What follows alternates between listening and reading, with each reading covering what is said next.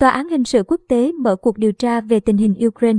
Công tố viên của Tòa án hình sự quốc tế ICC hôm mùng 2 tháng 3 cho biết sẽ ngay lập tức mở cuộc điều tra về các tội ác chiến tranh có thể xảy ra ở Ukraine. Cuộc điều tra được tiến hành theo yêu cầu của các quốc gia thành viên. Số lượng các quốc gia gửi yêu cầu ở mức cao chưa từng có, Reuters đưa tin. Các cuộc điều tra tích cực sẽ chính thức bắt đầu ở Ukraine sau khi nhận được yêu cầu của 39 quốc gia thành viên, công tố viên Karim Khan viết trên Twitter. Khi các quốc gia thành viên gửi yêu cầu, cuộc điều tra sẽ được tiến hành nhanh chóng hơn vì công tố viên không cần phải xin sự chấp thuận từ tòa án ở Delaware, tiết kiệm được thời gian hàng tháng trời.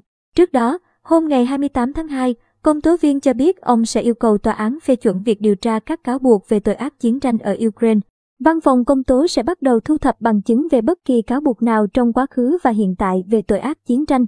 Tội ác chống lại loài người hoặc tội ác diệt chủng được thực hiện trên bất kỳ phần lãnh thổ nào của Ukraine bởi bất kỳ phía nào, ông Khan cho biết trong một tuyên bố.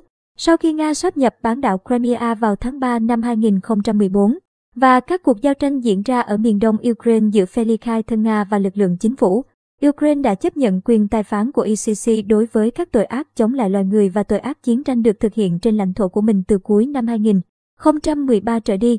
Tháng 12 năm 2020, Văn phòng công tố tuyên bố họ có lý do để tin rằng tội ác chiến tranh và các tội ác khác đã được thực hiện trong cuộc xung đột ở miền đông Ukraine, nhưng họ không đệ trình yêu cầu mở một cuộc điều tra toàn diện.